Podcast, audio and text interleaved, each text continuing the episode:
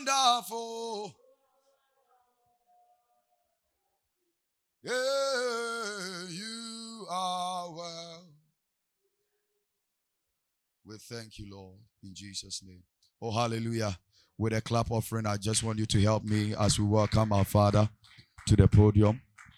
Or you can do it better. You can do it better. You can do it better. Amen.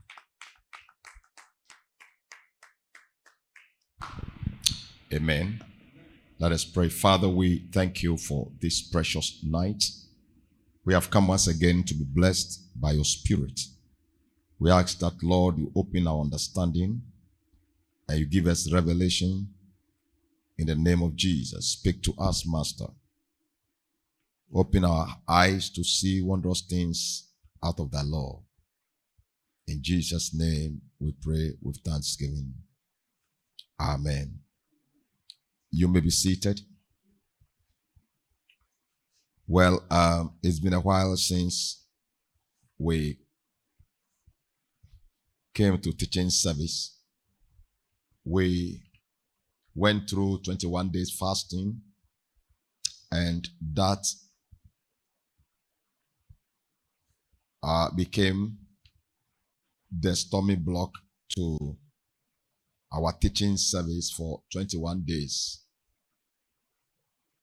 Last week, by the grace of God, I was unable to come because I had an appointment. So this evening, I'm here and I'll be speaking to you on a, a subject that I have entitled Your Standing Point. Your standing point, where you are standing. It matters in the spirit. Your standing point is very important. Human beings are designed to look at outward things. So Jesus spoke to Samuel, uh, the Lord spoke to Samuel and said, Man looketh on the outward, but God looks into the heart. So your greatest concern as a believer, as far as your standing point is concerned, should not be about how men sees you and uh, how men praises you, but it should be how you stand before God.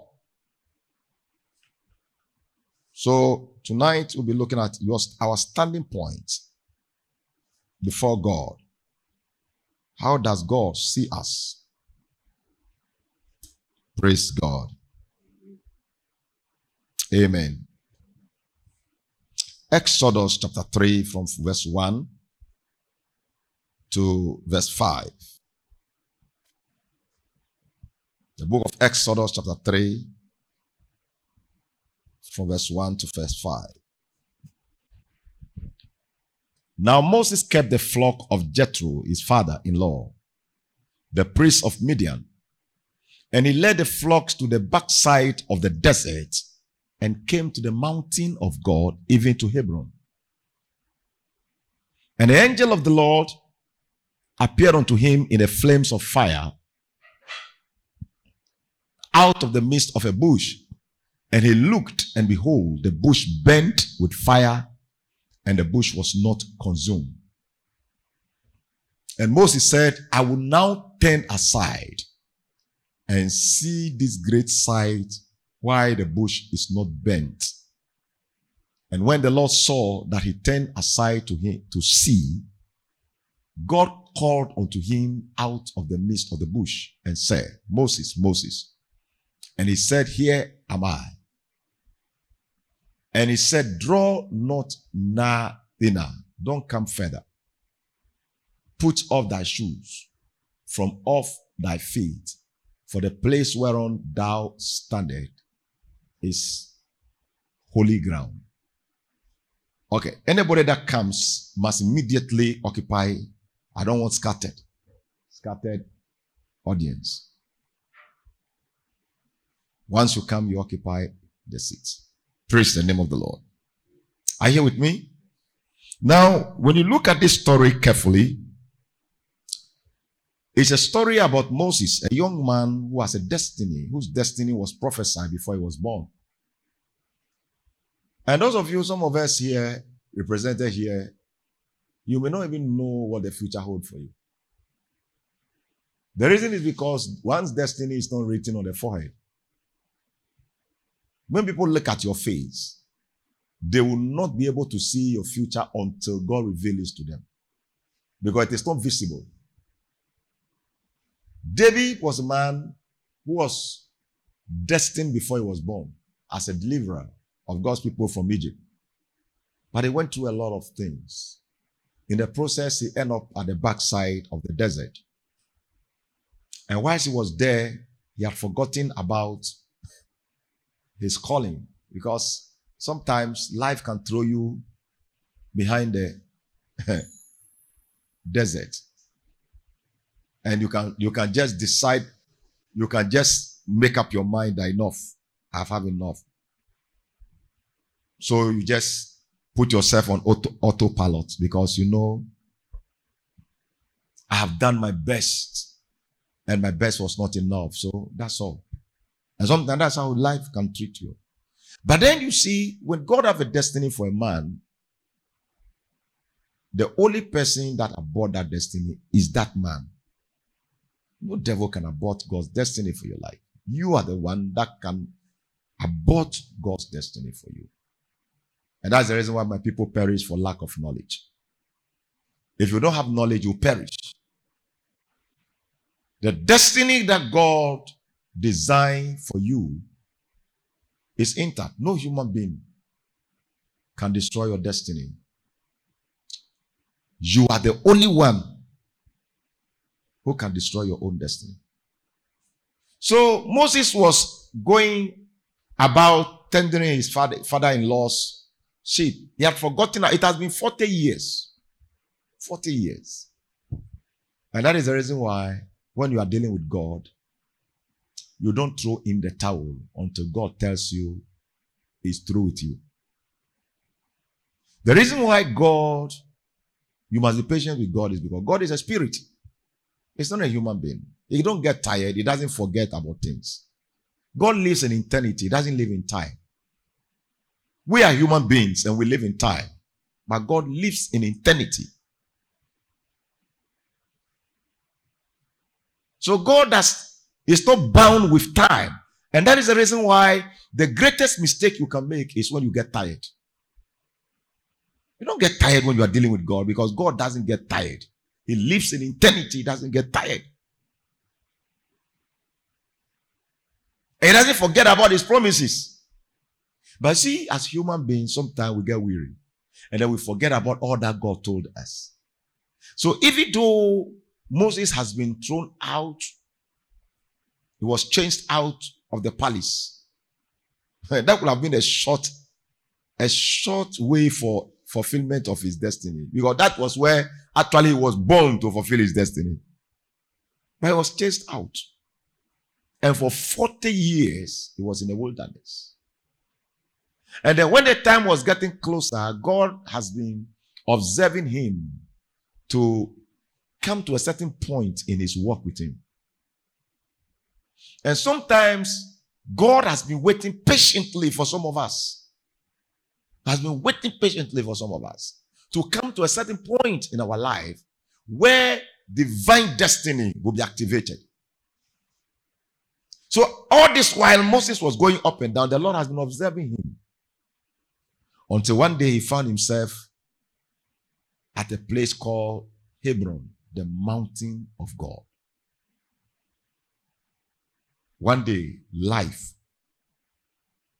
and the Holy Ghost will lead you to the mountain of God. You will go through life struggling, and then before you realize you are right at the center of the mountain of God. So he found himself on the mountain of God.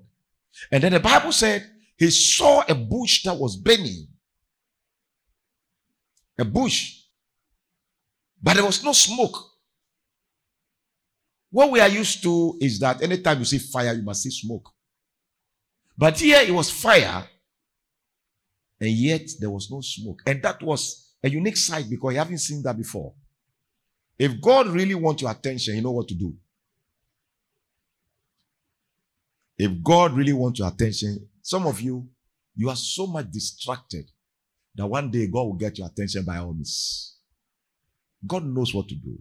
It is your distraction that have delayed divine purpose in your life. Your distraction. Jesus, said to Martha, Look, you are careful about many things. But in this life, one thing, it's only one thing that matters. And Mary has found it. So many distractions. I want that. I want this. I want that. I want that. And because of that, we have lost focus on our assignment that God has called us to. But see, when the time comes for fulfillment, the Lord will, will get your attention. He knows how to get your attention, whether by by by by by foul or by fair. Whether God, whether some people's attention are gotten when they find themselves in prison. Oh yes, God knows how to get your attention. If you don't want it there is a way, He will He will He will give it to you in a hard way. So to get it easy, you need to be sensitive to the Holy Ghost. You need to learn to be sensitive to the Spirit of God so that you will be right at the place that God wants you to be at the right time. The Holy Ghost was navigating his course until he found himself on the mountain of God. And when Moses came to the mountain of God, then God said to him, God said to himself, This guy, I've been, I've been observing him, I've been guiding him, I've been waiting all this while to get him to a certain standpoint. Because it is your standpoint that determines your viewpoint. You need to be at a particular place to be able to see a particular thing. Where you are determines how you see. So you may not be able to see clearly until you are at a particular place. And that is where God is trying to bring all his children, especially children of destiny. He wants you to bring you at a particular place. So when Moses got to the mountain, the holy mountain, he attracted him by the burning bush. And then when Moses saw the burning bush, he said, This is strange. I have not seen such a sight before. Let me take a step and go further. And he start as he started making progress to where the bush was, he heard a voice from heaven that says, Do not come further. Now where you are is a holy ground. Remove your sandals. Everybody say holy ground. Say it again. Say, say it again. Say it aloud. When you get to the holy ground, what do you do? You remove your sandals. You cannot, I've preached a message like that here before. You cannot walk on a holy ground with a filth. The sandals represent filth, uncleanness. There is a place God wants you, and when you get there, He will not expect you to still wear your sandals. Hello? As you sit here now, you don't know who you are yet. But I can tell you who you are. Some of you are great people, great destinies, great callings. Great people, great destiny, great callings. But you see, until you remove your sandals, you cannot stand in the holy place. And you cannot hear what God have to say to you. Praise the name of the Lord. Hallelujah. When you arrive at your standpoint, there is a price to pay. Your standpoint is ordinary until your appointed time. I know things I'm saying, it looks too deep. Some of you will be confused. I, but you don't worry, listen to me. Your standpoint is what? Ordinary until your appointed time. Moses has been going to that bush with the with the sheep and the cattle every day. but it looks normal. Nothing happened. No, no unusual sin. Until the appointed time with divinity. Then the standpoint changed and it became a holy ground. When the time of appointment comes, God will not expect you to continue to live an unclean life.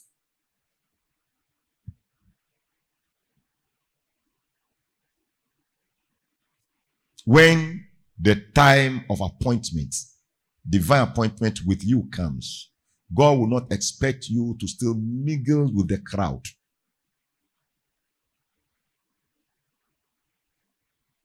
Are you with me? Praise the name of the Lord. Hallelujah. Hallelujah. Sometimes, according to Galatians chapter 4, verse 1 to verse 2, there are great people who look ordinary because the appointed time has not come. They look ordinary. Like Moses, look ordinary.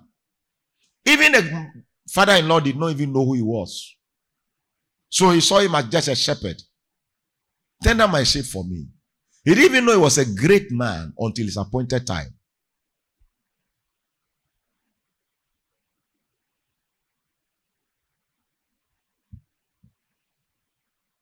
Now in Galatians chapter 4, verse 1, the Bible says, Now I say that the heir, everyone say the heir. Say it again. Put your hand on your chest. Say, I'm a heir. Say it again. Who is an heir? Who can tell me who an heir is? A heir is somebody who has been appointed for an estate.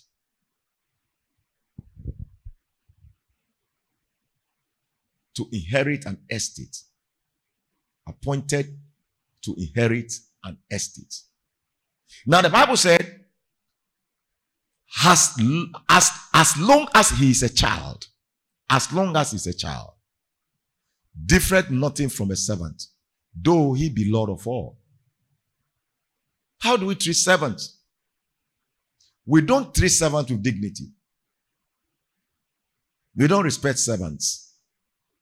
Everywhere, servants are not servants are the most disrespectful people, people that are not honored. Servants are the most maltreated people in society. But you see, a heir, as long as it's a child, can be treated as a servant. It's not different. In fact, you can't tell the difference between. I was some time ago, I told you that the cock and the hen. Huh? Are you with me? The cock and the hen. When they are both chickens, you can't tell the difference. Is it true or false? Until they start growing up. When they start growing up, their features changes.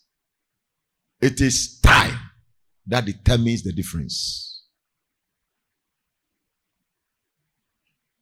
It is moments of maturity that brings out your potential.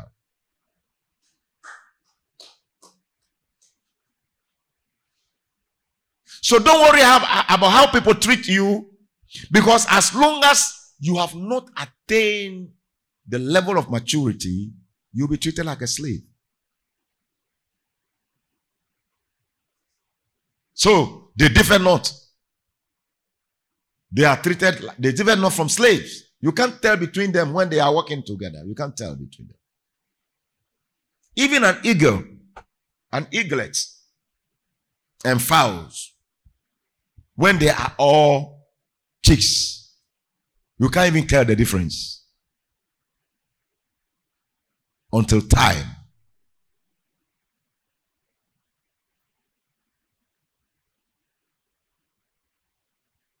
One can fly, and the other cannot fly for a long time.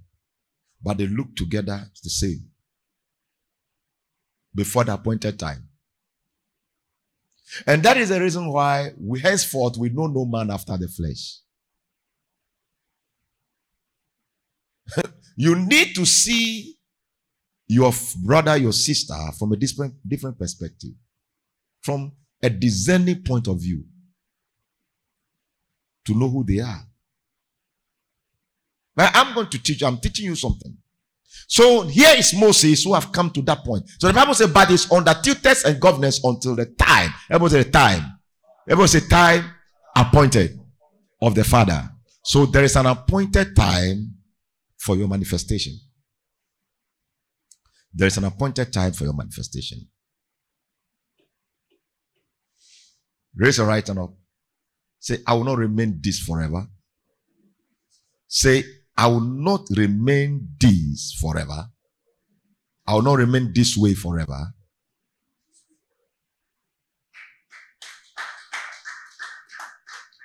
Your appointed time is a season for your manifestation. But as long as you remain a child,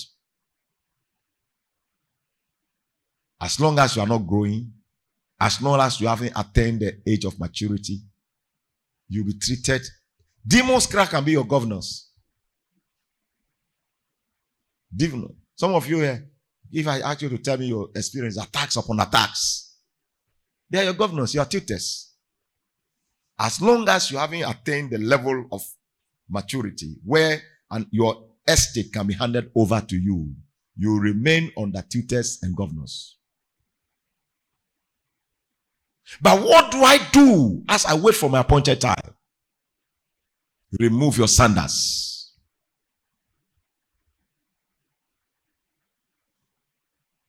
Take the filth out. That is a price to pay.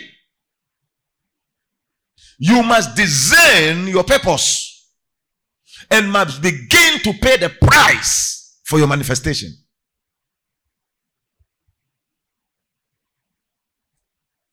Moses had waited for 40 years. Remember? He left Egypt when he was 40 years.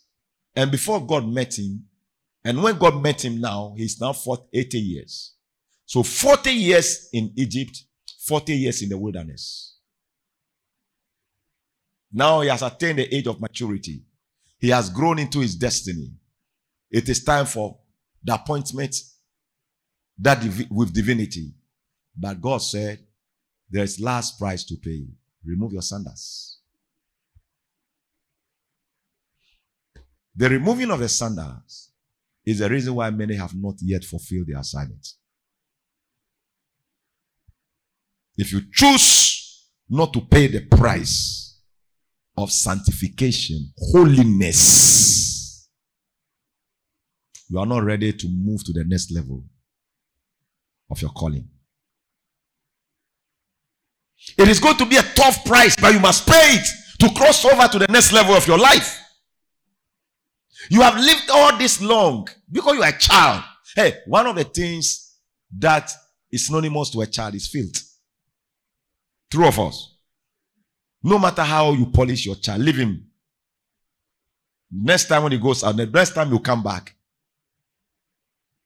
everything you put sign on, you have bathed him, but he will bath himself with sand again. That's filth. Children are synonymous to filth.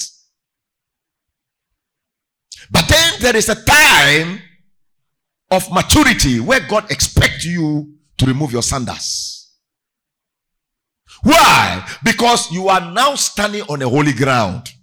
What is the holy ground? Your assignment. You are the threshold of your calling. You cannot continue to wear your sandals. Praise the name of the Lord. Now in Psalm 23 verse 3 to 6.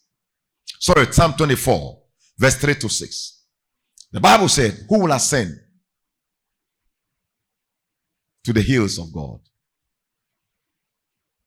Who shall ascend unto the hills of the Lord? Who shall ascend? Who? Remember, you are on a journey.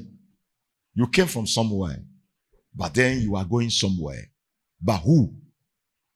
Who qualifies to be there? Who qualify into divine assignment? Who qualify to be used of God? Who qualify to fulfill destiny? Who shall ascend? Everyone say, Who shall ascend? Unto the hill of the Lord. The hill of the Lord. Who shall ascend to the hill of God? all who shall stand. You see the word stand? So that's what we are looking at. Your standpoint. Who will who will stand in his holy place? Who? How many of you want to ascend to the hills of God?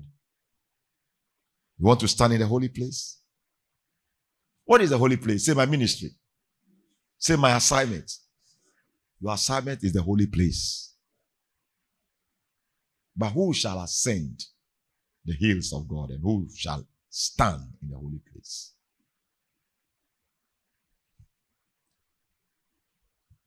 Verse 4. He who, he that had what? Clean hands and a pure heart, who had not lifted up his soul unto vanity, nor sworn deceitfully. Clean heart, pure heart. Clean heart, pure hands. Clean heart, pure hands. Clean heart, pure hands. Clean heart, pure hands. You want God to use you? Clean heart, pure hands.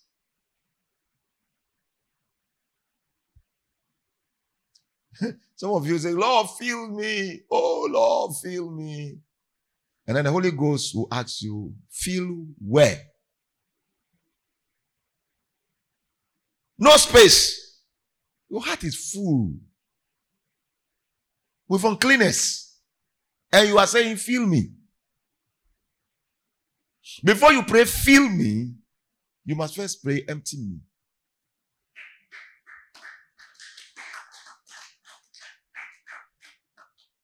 Lord, empty me. Some of us, all those prayers we pray, they are jargons, useless prayers, prayers that are not answered. When you say, fill me, you must be filled. The Holy Ghost is a living entity. In the Act of Apostles, chapter 4, when they cried to God to fill them, immediately the place shook and then they were filled with the Holy Ghost. Why are we crying every day and nothing is shaking? Neither are we being filled. Have you ever asked yourself, why do I pray, God fill me? We even fast. Say, God fill me, and we still remain the same. It's because there's no space to fill. You only feel an empty vessel.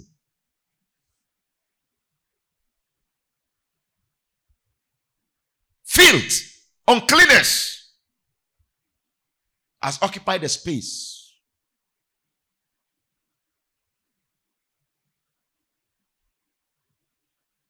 Moses, I can talk to you, but I won't until you remove your sandals. Moses, I can spell out your assignment to you, but I will not do it until you remove your sandals. Once you come to the holy place, your sandals must be removed. Get rid of the field.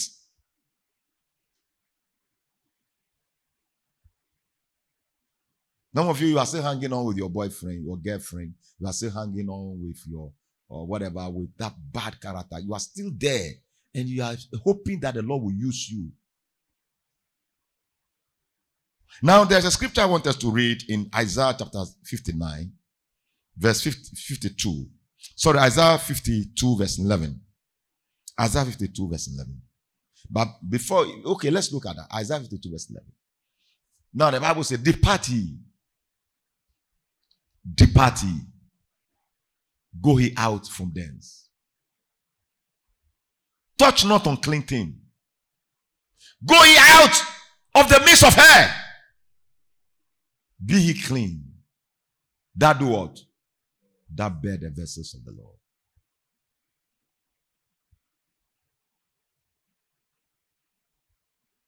You bear the vessels of the Lord. You want God to use you in his house. You are bearing the vessel of the Lord. Anybody serving in the house of God is bearing the vessel of the Lord. How dare you come and hold microphone when you are unclean. How dare you? How dare you serve in a committee? How dare you serve in the in the Lord's house when you are living an unclean life? How dare you?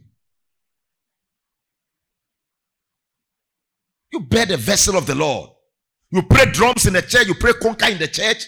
How dare you?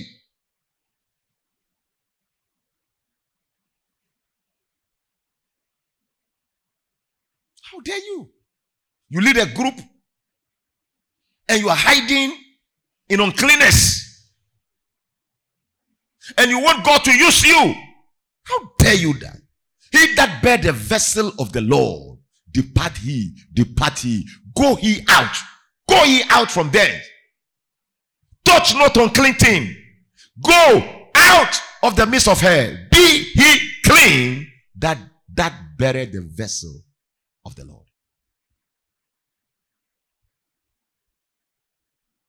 Under the old covenant, there are levels of sacrifices you must make to clean yourself in order to hold something that is holy in the temple. Look at even the ark. Uzzah just touched the ark. He died immediately. You can't touch it if you are not clean.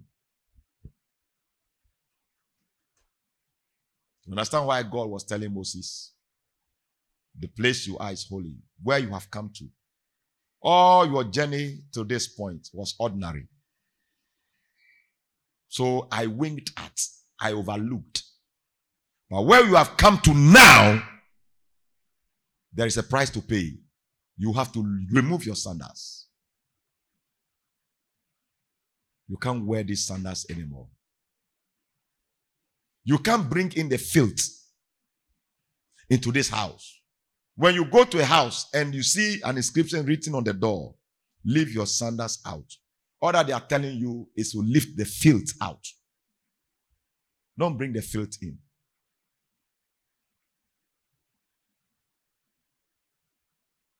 Some of us, we don't even know what we've got into. We have traveled through life. We don't even know where we are now in destiny. Some of you have come to the mountain of the Lord and you are at Hebron, right at the holy place. You are still wearing your sandals.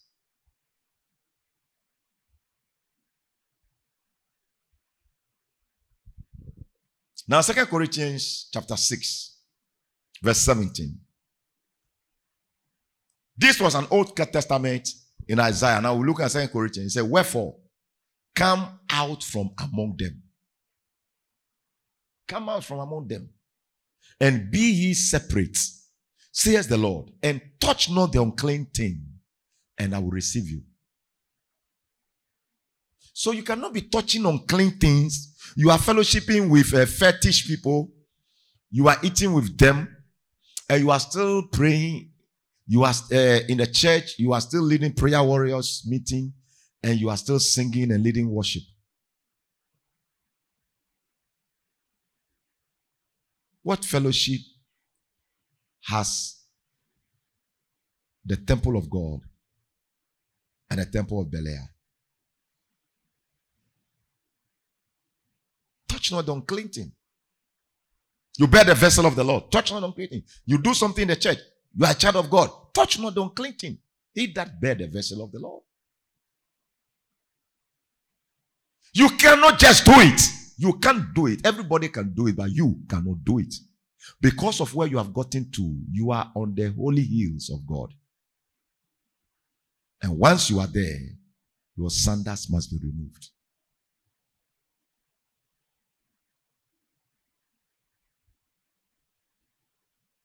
Now, so you cannot fellowship with idolaters. If God has called you to bear his vessels. That's the first thing. Number two, what are the unclean things that the Bible says we should not touch? Evil communication is an unclean thing. Now, Ephesians chapter 4, verse 29. When we look at Ephesians chapter 4, verse 29, look what the Bible says. It said, Let no corrupt communication proceed out of your mouth. Oh, if you bear the vessel of the Lord, you cannot allow filth to escape from your mouth. You bear the vessel of the Lord. Unclean thing. Corrupt communication. Unbelievers are saying some things, you too, you are saying the same thing. The gistings in the world, the mockeries in the world, the, eh, the nicknames in the world, the loose talks in the world. You bear the vessel of the Lord, and you have joined them in that jamboree.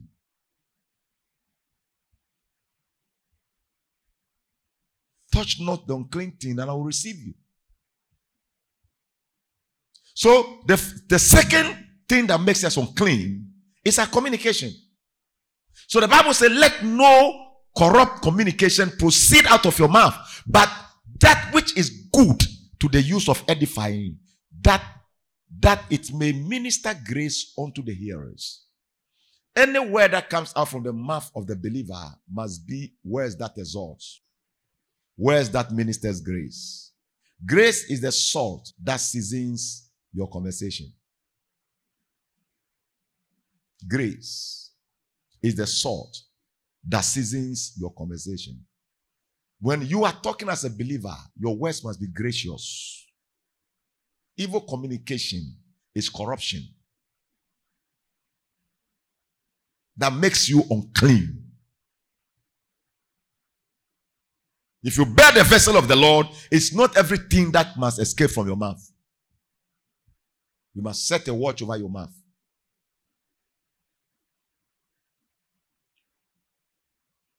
Now, there's another scripture I want us to read. Praise the name of the Lord. Are you here with me? First Corinthians chapter 15, verse 33. First Corinthians 15, 33. It's all about communication. Be not deceived. Evil communications do what? Corrupts good manners. So, what do I do? When you visit me, an old friend, a colleague, and then you want to engage me in an evil communication, I say, I'm sorry, I'm sorry. Please, I cannot go there. I can't talk about this. Please, let's put a stop to it. I can't. So why? Because I bear the vessel of the Lord. I bear the vessel of the Lord. The Lord is using me. So I cannot communicate. I cannot be unclean. Evil communication corrupts good manners. The things you allow your mouth to speak corrupt you.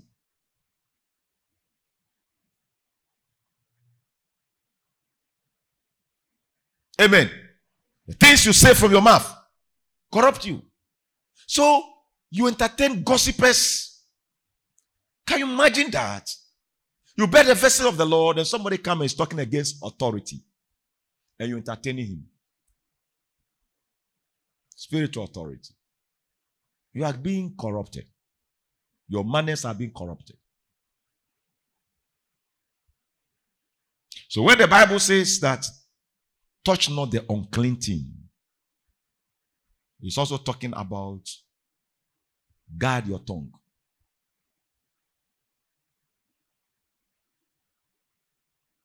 And make sure evil communication does not proceed out of your mouth. Hallelujah. There is a highway in the spirit realm that the unclean cannot walk. There's a realm in the spirit. We call it the highway. It is only for the clean. Huh. There's a realm in the spirit that you can walk. You can't walk in that realms of signs and wonders and miracles. You can't walk in the supernatural if you are corrupt. If you corrupted yourself, if you're unclean, there's a dimension of the supernatural you cannot experience. It's a holy ground. And with the sandals, you can't stand there. The unclean shall not walk there. So in Isaiah 35, verse 8. Look at what the Bible says. It says there is a highway. There is a highway. Everyone say there's a highway. Say it again. Say it again. He said, and an highway shall be there. An highway shall be there. A way and a way. And it shall be called the highway, the way of what? The way of what? Holiness and the unclean shall not pass over it. And this is not a physical way, it's a spiritual realm, a realm in the spirit, a dimension in the supernatural. Hmm. You can make noise. It is not the noise that breaks the yoke. You can have gifts. It is not the gift that breaks the yoke. It is the anointing that breaks the yoke. And the anointing operates in holy with holiness. Because anointing is a realm of holiness. The unclean shall not walk there. If the church will set themselves apart, if the people of the church, if the youth will set ourselves apart, the world will fear us.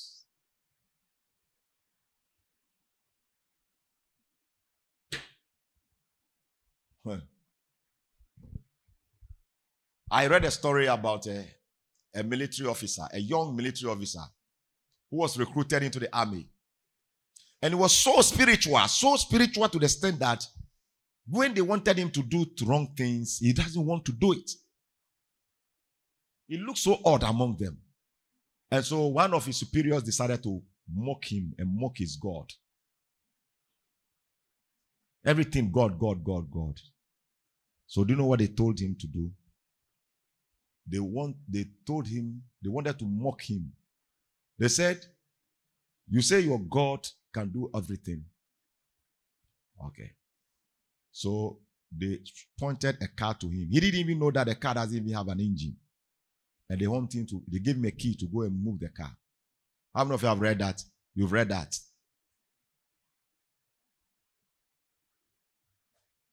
And he didn't know that there was no engine in the car. But he believed that God, his God can do everything. And they wanted to mock at him that it's not everything that his God can do. He went and sat in the car, moved the car, and the car started. The car without an engine. How did he start? And he moved the car. He himself didn't know. He didn't know the car have no engine. This world is yet to see the supernatural. No, the Bible says the whole world is waiting for the manifestation of the sons of God. But the sons, that realm, that is a realm. And the unclean shall not go, the, the unclean shall not pass over it. The unclean shall not be there. It's a realm that is coming. The realm of power, signs, miracles, wonders. The realm of the prophetic revelations. The unclean shall not pass over there. That's why God was telling Moses, remove your shoe before we, cont- we continue this discussion. It's a holy ground. What I'm going to do, you have gotten to the holy ground. Remove your shoe.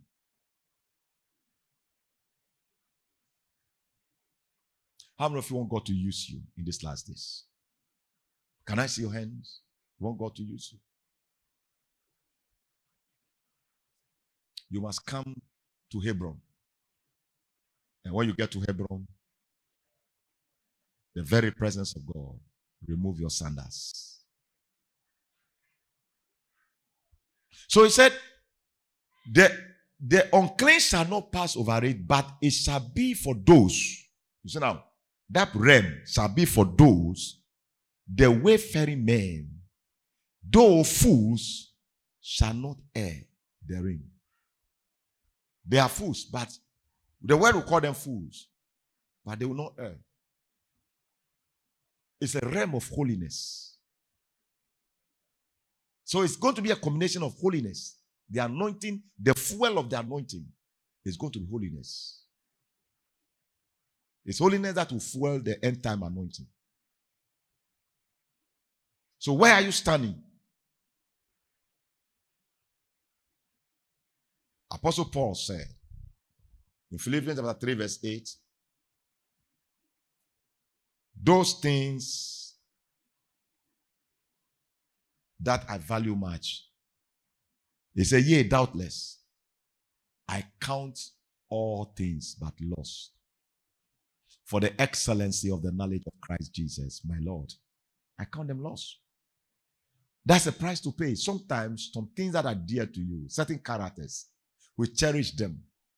Even certain friends, friendship, relationship, you must be willing to count them as loss. to move to the next level of the supernatural. If not so,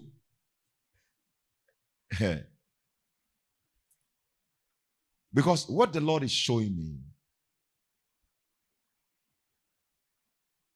the next move of God that is coming is not going to be spearhead by great titles. They are going to be the Lord's militia. Militia, how many of you know the militia? The militia are not former trained soldiers. They are not professionals. But they are dangerous. God is not going to use people without titles. The anointing will just fall upon them. Stretch off your hands, and a dead man will just wake up from the hospital bed.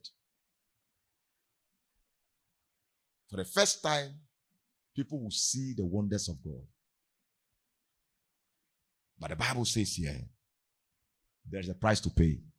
Apostle Paul said, I count all these things but loss for the excellency of the knowledge of Christ Jesus, my Lord, for whom I have suffered the loss of all things and do count them but dung that I may win Christ. Because I want to win Christ, I count them as toilets, dung, as a cow, a droppings of cow.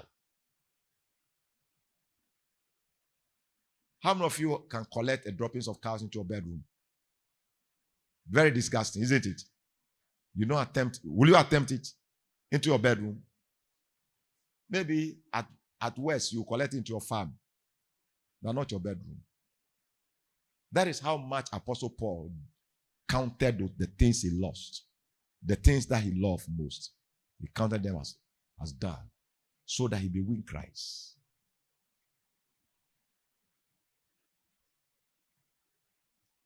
adeɛ no a ɛso me bɔ no mebu wɔn sɛ wɔn yɛ agyade agyanan mebu wɔn mebu mebu ne nyinaa sɛ agyanan ade bi a nanka ɛso me boɔ no adeɛ a nanka meyɛ na m'ani gye ho akɔnɔde a ɛso me bɔ no ɛnam sɛ mepɛ sɛ mehu kristo nti no mebu ne nyinaa sɛ ɛgyɛ agyanan until you come to that stage your standpoint will affect your viewpoint.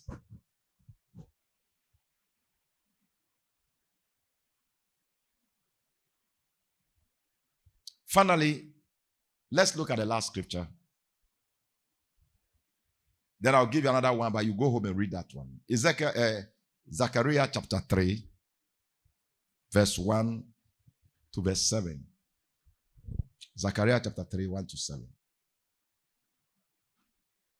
Now look at what the Bible says. Now, this is a story about a high priest by the name Joshua.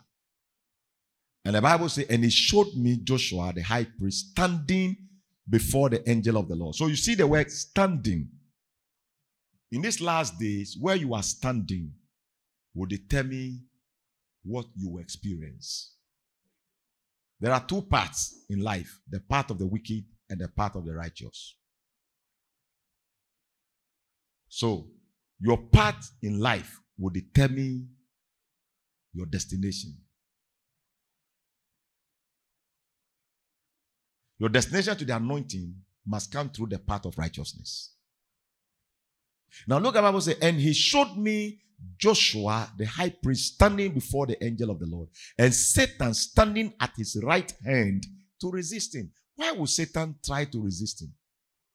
When you open up a door into your life, you invite the devil in. A high priest, a high priest must carry some great anointing. Why is Satan bold enough to resist him? Because the high priest has opened up a certain door into his life. Now, look at the Bible says, even the Lord that had chosen Jerusalem, though the Lord rebuked thee, and the Lord said unto Satan, The Lord rebuked thee, O Satan. Even the Lord that had chosen Jerusalem rebuked thee. Is not this a brand plucked out of the fire? Now Joshua was clothed with filthy garments and stood before the angel. So why did Satan Why was Satan bold?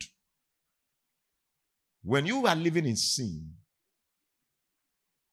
you emboldened the devil. When you live in sin, you embolden the devil to confront you. When you live in sin, there are many Christians who are going through different kinds of attack.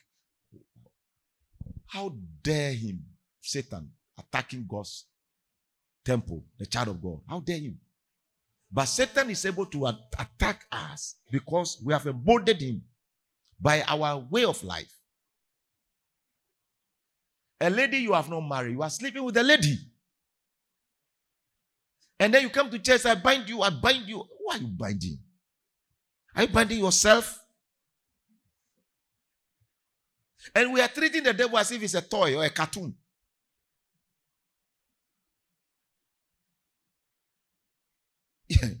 You think the devil is a cartoon? Huh? You don't know. May God open your eyes one day to see. The day I came to this town, I saw the devil.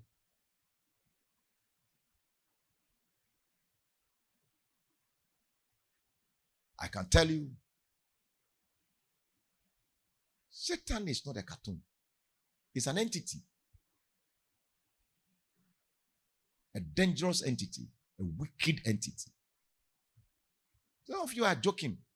How can a child of God in the house of God, holding the vessels of God, bearing the vessels of God, and messing up? A woman you have not married, you are sleeping with. And hoping that one day God will anoint you and use you. Remove the sandals, for the place that you are standing is holy. So Apostle Paul, so look at it, say, then he answered and speak unto this, unto those that stood before him, saying, Take away the filthy garments from him. So what attracted the devil to accuse him and to resist him? His garments. High priest supposed to be wearing a linen, clean, white garment. But this high priest was wearing a filthy garment. That is the reason why he was, he was able to attract the devil, Satan himself. Satan is attracted by filth. That's their realm. Uncleanness is their realm. And if you are living an unclean life, it's like you have brought an excreta into your home and you say no fly should follow you.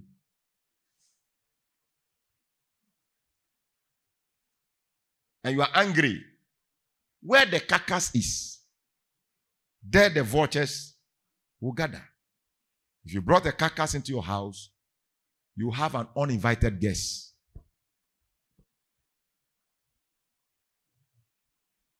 If you are living a life of sin, demons will surround you. Your home will be a meeting ground, a breeding ground for demonic activities. So here, to take away the garment from him, and unto him he said, Behold, I have caused thy iniquity to pass from thee, and I'll clothe thee with change of raiment. What, what grace? The Lord just came into the scene and he said, Look, Satan, the Lord rebuke you. And said, The devil ran away. And then he said, Take the garment, change it. Change his garment. It was the garment that attracted Satan. Change his garment. The day we change our garment, the devil will be far away from us. When you change your garment, Satan will be far away from you. So change the garment. So he changed, they changed the garment, and then the Lord said, the Lord said, move it on to verse 5. And and I said, let them set a fair mitre upon his head. So that's turban, okay? So they put a fair mitre upon his head and clothed him with garments, and the angel of the Lord stood by. Then look at what happened. And the angel of the Lord protested unto Joshua, saying, Thou seest the Lord of hosts. Look at the condition. If thou will walk in my ways. The first condition after I have forgiven your sin, you need to vow, pledge to walk in my ways. And if you will do that, then, and number two, and if thou will keep my charge, the way to the anointing. Then look what he said, then thou shalt also judge my house. Moses, before I commit my power into your hands, remove your sandals. The same condition here. If you can fulfill that condition, then you will judge my house and shall also keep my courts. Number two, second promise. And I will, number three promise, I will give thee places to walk among those that stand. So there is a standing place in the spirit. But it's not everybody that can be there. That's why we are looking at your standpoint. Where are you standing? There is a place that only God can bring you. And he said, There are other people who are already standing. They said, I will give thee places to walk among these, among these. So there are people who are, who are already there. There are people who are already there. They are walking in that realm already. But he said, if you will fulfill those conditions, I will also bring you there. And then you will be among them. I tell you, there are people already walking the anointing. There are people already working there. But if you will, number one, you will walk in my ways. Number two, if you will keep my charge, then I will make you number one. I will make you a judge of my house. And I will also cause you to keep my courts. And I will give thee a place to walk among those who are standing. How many of you want to walk among those who are standing? Let me see your hand. Are you sure? It's a place of power. It's a place of anointing. It's a place of glory. It's a place of signs and wonders and miracles. It's a place of the manifestation of the sons of God in this end time.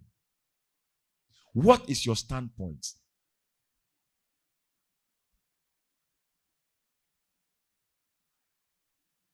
It will determine your viewpoint. In life. Those who are standing here, they see things different. They don't see impossibilities. Because they are working a certain realm of the supernatural, beyond the natural. So natural things does not intimidate them. But there is a place God must bring you there. After certain conditions has been fulfilled.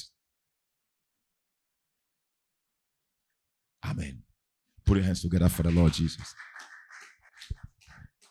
Now, two questions. Yes. So take the microphone quickly. Give him a microphone. Uh, no, capacity.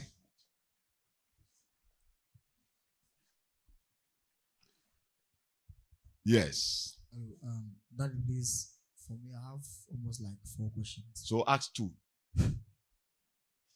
Okay. Um, so my first question is, what is the detailed meaning of cleanliness according to the Bible? What is The detailed meaning of cleanliness according to the Bible. okay?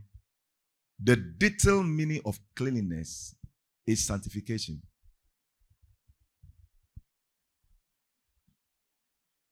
Being set apart.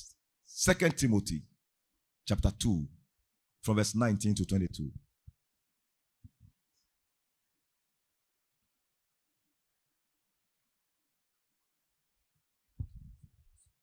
Nevertheless, the foundation of God standeth sure, having this seal, the Lord knows them that are his. And let everyone that nameth the name of Christ depart from iniquity. Continue. But in a great house there are not only vessels of gold and of silver, but also of wood and of earth, and some to honor and some to dishonor. If a man therefore purge himself from this, he shall be a vessel unto honor, sanctified, and meet for the master's use, and prepare for every good work. Are you satisfied with the first answer? Yes. Okay, let's move to the second answer.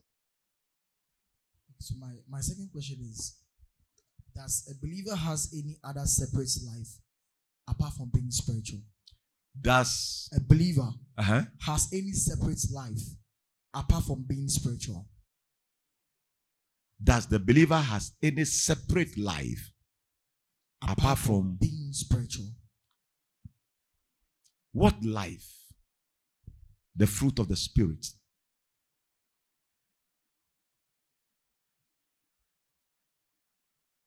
The fruit of the spirit. You can't tell me you are spiritual without the evidence of the fruit. Any other life, the fruit of the spirit.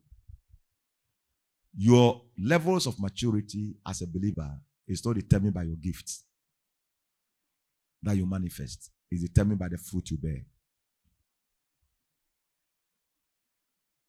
The leaves of the tree does not determine its maturity. It is the fruit that determines that the tree is mature.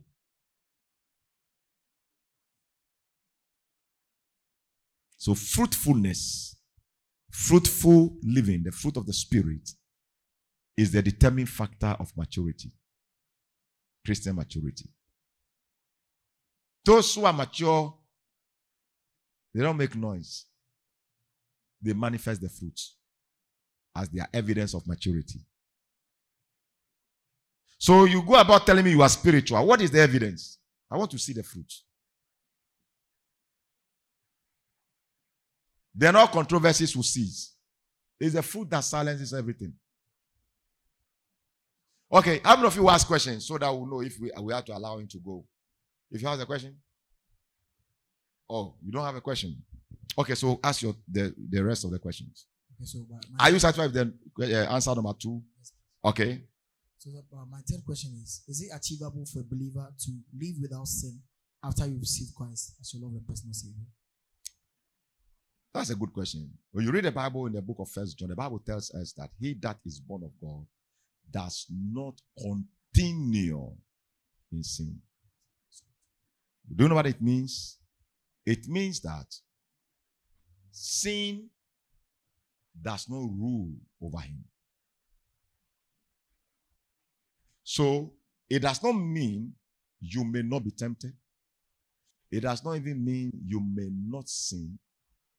It means that you do not yield continually to sin. When does somebody sin? Temptation is not sin. When does temptation become sin? Temptation becomes sin when you yield to it. Jesus was tempted in all ways. And he didn't sin. That's what the Bible told us. Why? Because he didn't yield to it. So everybody will be tempted the same way. The difference is that some will yield, the others will not. And the ones who yield to sin are the, are the one the Bible calls sinners. A sinner. Have you got the answer clear? Okay, the last one. Can can God make you sin to get your attention? Hello? Can God make you sin to get your attention? God does not suffer anybody to sin, according to James. He does not even tempt anybody to sin. God tests you, He doesn't tempt you. And when we are saying test, you write test for promotion. The devil tempts you for destruction. So God tests you. When you read the scripture and you come across and God tempted Abraham, that was the wrong translation. Because they were taking God test Abraham. Because James, the book of James tells us that God tempts nobody. God does not tempt anybody. God is not a tempter, but He tests the righteous. So God hasn't going to test you to sin. It's the devil who tempts you to sin. When God tests you, it's because he has promotion in mind. And you fail, you are repeated. But the devil tempts you so that you become a hypocrite. He wants people to see that you are hypocrites. He wants God to see that after all you are hypocrites. At the end, he will destroy you. And that is the reason why we are not supposed to yield. Now, before you became born again, Satan was your Lord. Before he was your Lord, when he gave a command, you can't say no. No servant can challenge his master. When we became born again, Jesus becomes our Lord. So Satan cannot command us anymore. So what does he do? He suggests to us. And if somebody suggests to you, you have a choice to accept it or not. There's a difference between command and suggestion. So now Satan's position in our life is that he suggests sin. And now you have the choice to either decide to yield or not. But the Holy Ghost commands us. That's why you always write, you read my commandments. If you obey my commandments, if you obey my commandment, you obey my commandments. His instructions are his commandments. And the reason why he commands us because he is our Lord now. The devil have no right to command a believer to sin. So when a believer says it is not me, oh, it is the devil, it's a total lie. Satan cannot command you to sin. He suggests to sin. So when you sin, you choose to sin. It's a choice. Amen. Put your hands together for the Lord Jesus. Let's receive Pastor Tony. Oh, hallelujah. Please, let's rise to our feet. Or you can put your hands together. Let's celebrate the grace in the house. Put your hands together. Let's celebrate. How many of us have been blessed tonight? Within just one minute, I want us to do this. We are praying that Lord grant me the grace to stand at that place you want me to be. Grant me the grace to stand at that holy place you want me to be so that I can fulfill my assignment, so that I can be that man you want me to be. Lift up your voice within some few seconds.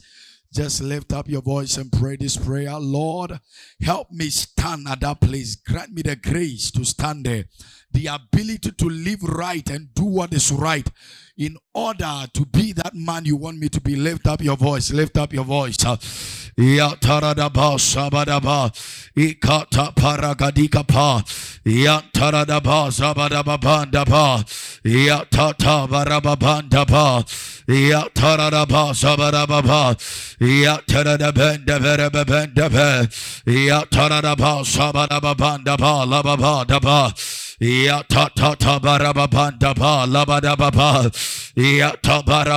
We will live right. We will live right. We will not abort our destinies premature. We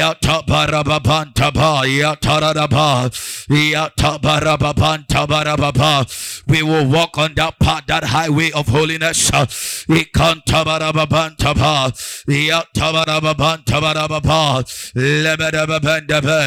barababanta ba. Ya ta barababanta barababa. Lebeda babanda ba. Ya ta Tararaba, Labadababa, Yataraba, Rababan, Tabarababa, Yatabara, in the